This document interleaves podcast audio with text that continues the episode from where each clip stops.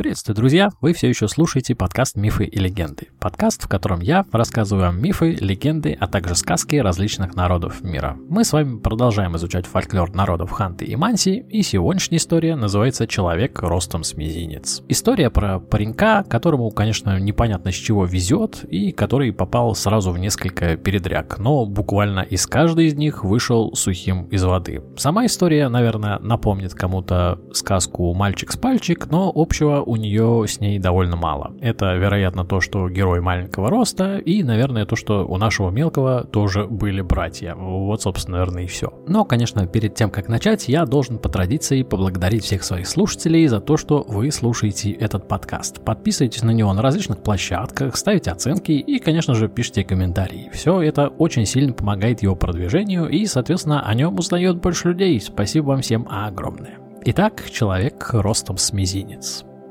Жил когда-то человек ростом с мизинец. Местные его так и звали. Было у него двое братьев и старшая сестра. Большую часть времени наш паренек проводил со своим оленем. И для него он был все равно, что собака домашняя. Все время вообще гладил его, всячески сюсюкал с ним домой, ты мой олененочек, прям, ну, любил его прям как родную кровинушку. И вот однажды его братья позвали его в море охотиться. И пока мелкий собирался, они уже свалили без него. Ну а паренек пока пошел переоделся, попил чаек, запряг своего оленя, и тут сестра ему говорит, у меня тут, говорит, кольцо на пальце есть, ну ты видел. Он такой, ну, ну да. Так вот, продолжила сестра, я хочу тебе его отдать, чтобы в случае чего помнил меня, а то путь тебе предстоит не близкий, да и мало ли там что может случиться в дороге, а так будешь хотя бы помнить меня. В общем, взял он кольцо и поехал за братьями. Долго он ехал, и вдруг видит, женщина стоит. Вместо сережек у нее ветки ягод. «Привет», — говорит женщина пареньку. «В гиблое место», — говорит она ему, — «держишь путь». Там и богатырям трудно приходится, а ты и вовсе можешь оттуда не вернуться.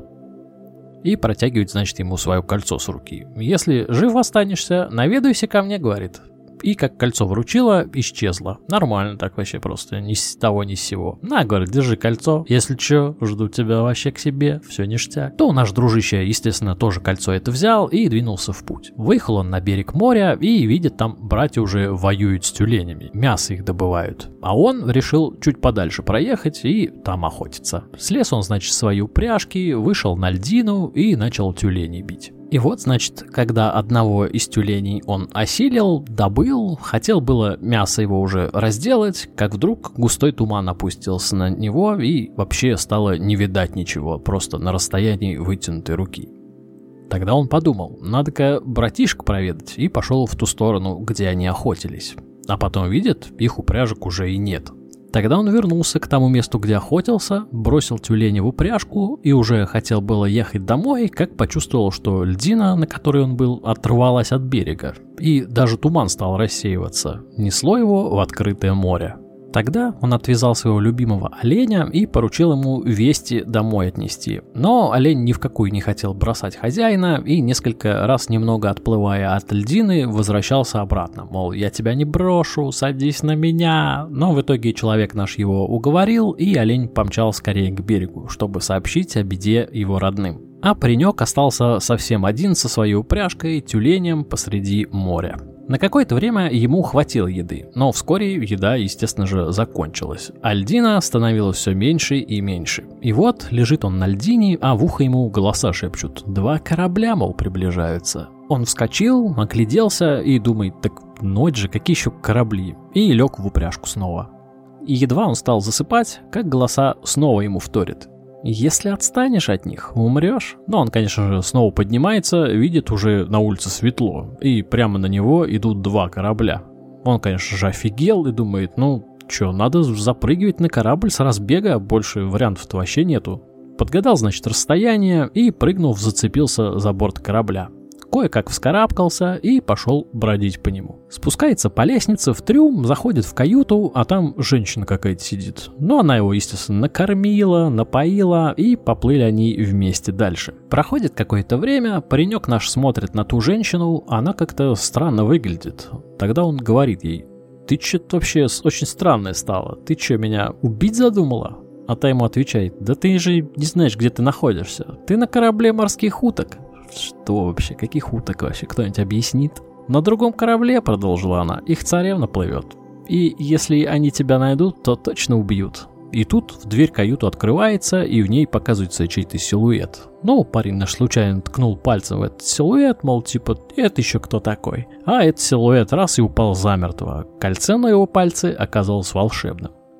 Тогда женщина говорит пареньку, если бы у тебя магии не было, тебя бы уже не было бы в живых. Но паренек, естественно, слушать ее больше не стал, вышел на палубу и видит огромное бревно плывет. И тогда он с разбегу на него спрыгнул и думает, уж куда-нибудь меня да прибьет к берегу, а то я с этими далеко не уеду, да и дом мой непонятно где вообще уже. Странствовал на этом бревне дружище наш примерно месяц, без еды, без воды, и уже сил совсем у него не осталось. Но дальше как в тумане, глаза открывает, он лежит на берегу, видит кучу дров, а где-то сверху едут упряжки. Он, конечно, кое-как запирается в эту кучу и снова отключается. Потом глаза открывает, а там две женщины дрова эти грузят. И одна из них видит нашего паренька и давай визжать, типа «А, чё за чудовище такое?»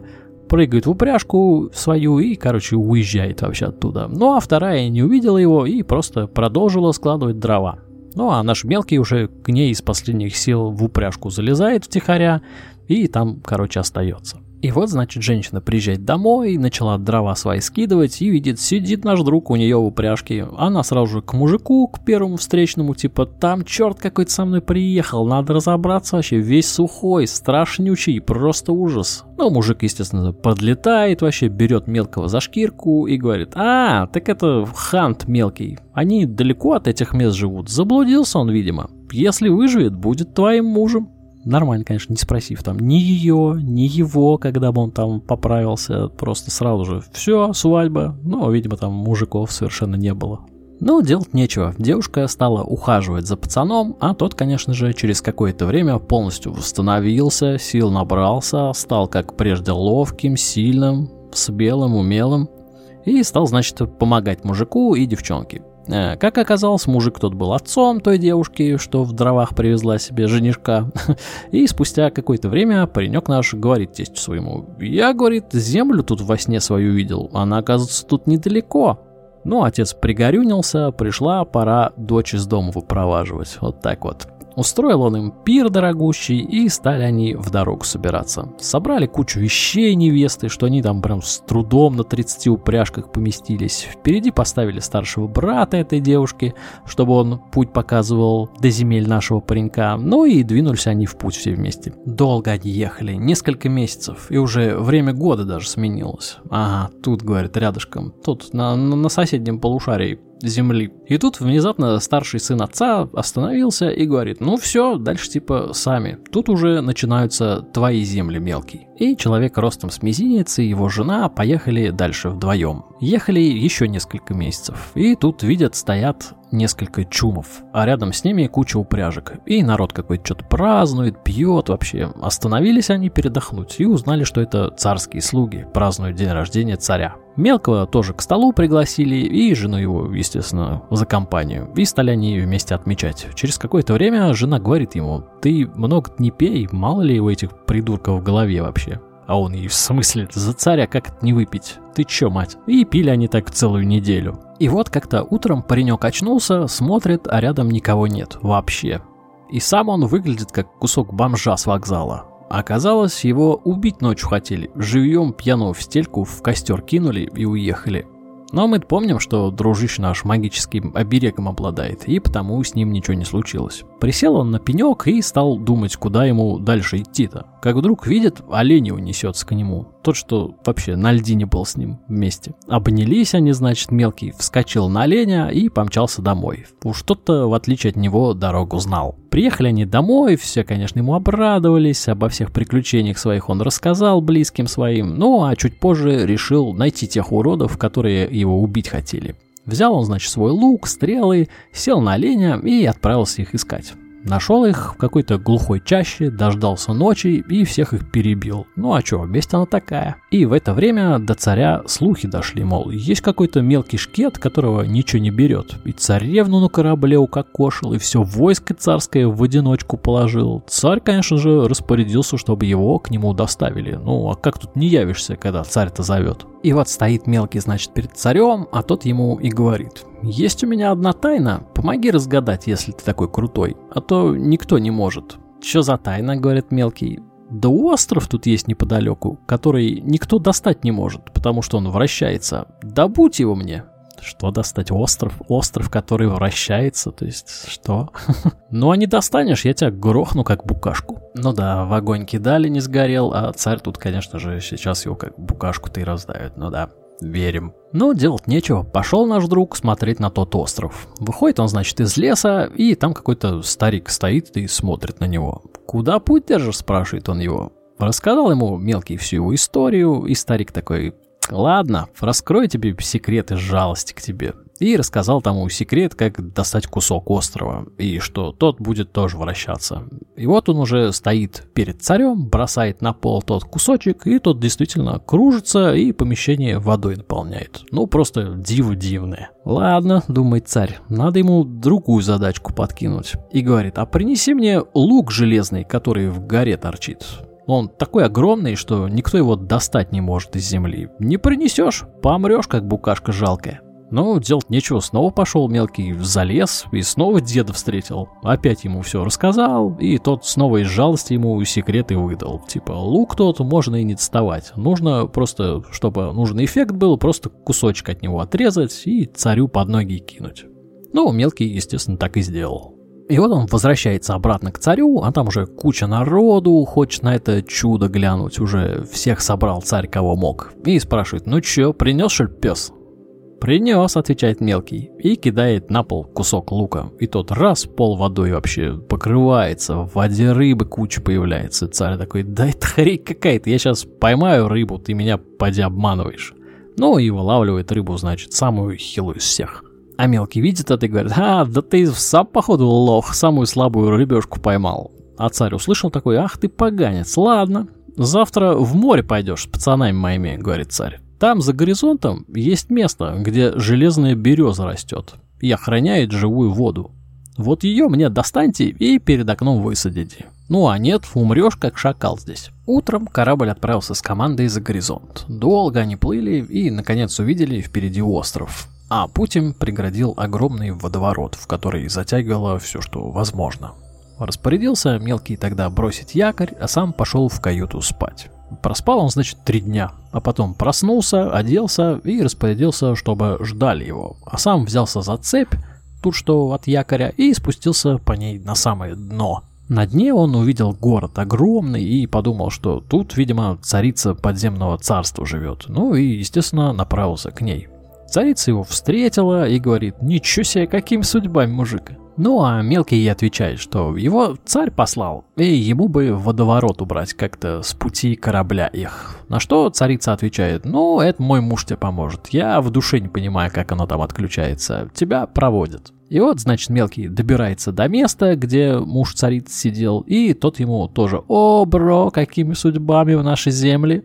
Как сам? Как там твой олень? Ну, а мелкий спрашивает его, типа, где-то тут у вас береза растет железная, нам бы посмотреть.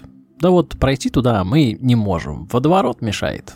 Да, говорит ему старик, слабенький ты и такой мелкий. Ладно, помогу я тебе, отключу водоворот, но ты успей за три дня обернуться, иначе помрете тут все. И добавил, у меня-то ту березу вы бы, конечно, украли, но вот там охрана мощная у нее, звери лютые охраняют то место. Ни по воздуху, ни по земле, ни по воде не пройти незамеченным никому. Так что только чудо тебе поможет. Могу лишь посоветовать дочку мою поцеловать, та владеет магией, может, поможет тебе. Мелкий, конечно же, перед уходом поцеловал дочь и сказал «помоги мне, когда буду о тебе думать». Ну и поднялся к своим на корабль. А там уже ни водоворота нет вообще, и птички поют, и ветер паруса сам к острову поддувает. Ну, просто райские какие-то условия. Подплывают они к острову и видят, что там куча обезьян с мечами вокруг нее сидит. Ого, самурай что ли? Мелкий думает, ну что, если мне суждено выжить тут, то пусть тут все уснут на этом острове, пока мы березу не заберем. И что бы вы думали? Да, конечно, весь остров вырубился. Тогда Мелкий скомандовал, и все люди с корабля вылезли, чтобы ту самую березу спилить. Несколько раз они останавливались, чтобы заточить заново свои пилы, но в итоге срубили, и потом все 30 человек ту самую березу не смогли даже с места сдвинуть. Тогда мелкий говорит там, вот вы, конечно, ложки царские, и в одиночку, короче, поднял ту березу и отнес на корабль. Отплыли они и видят, что за ними что-то огромное движется. То оказалось морским чудовищем.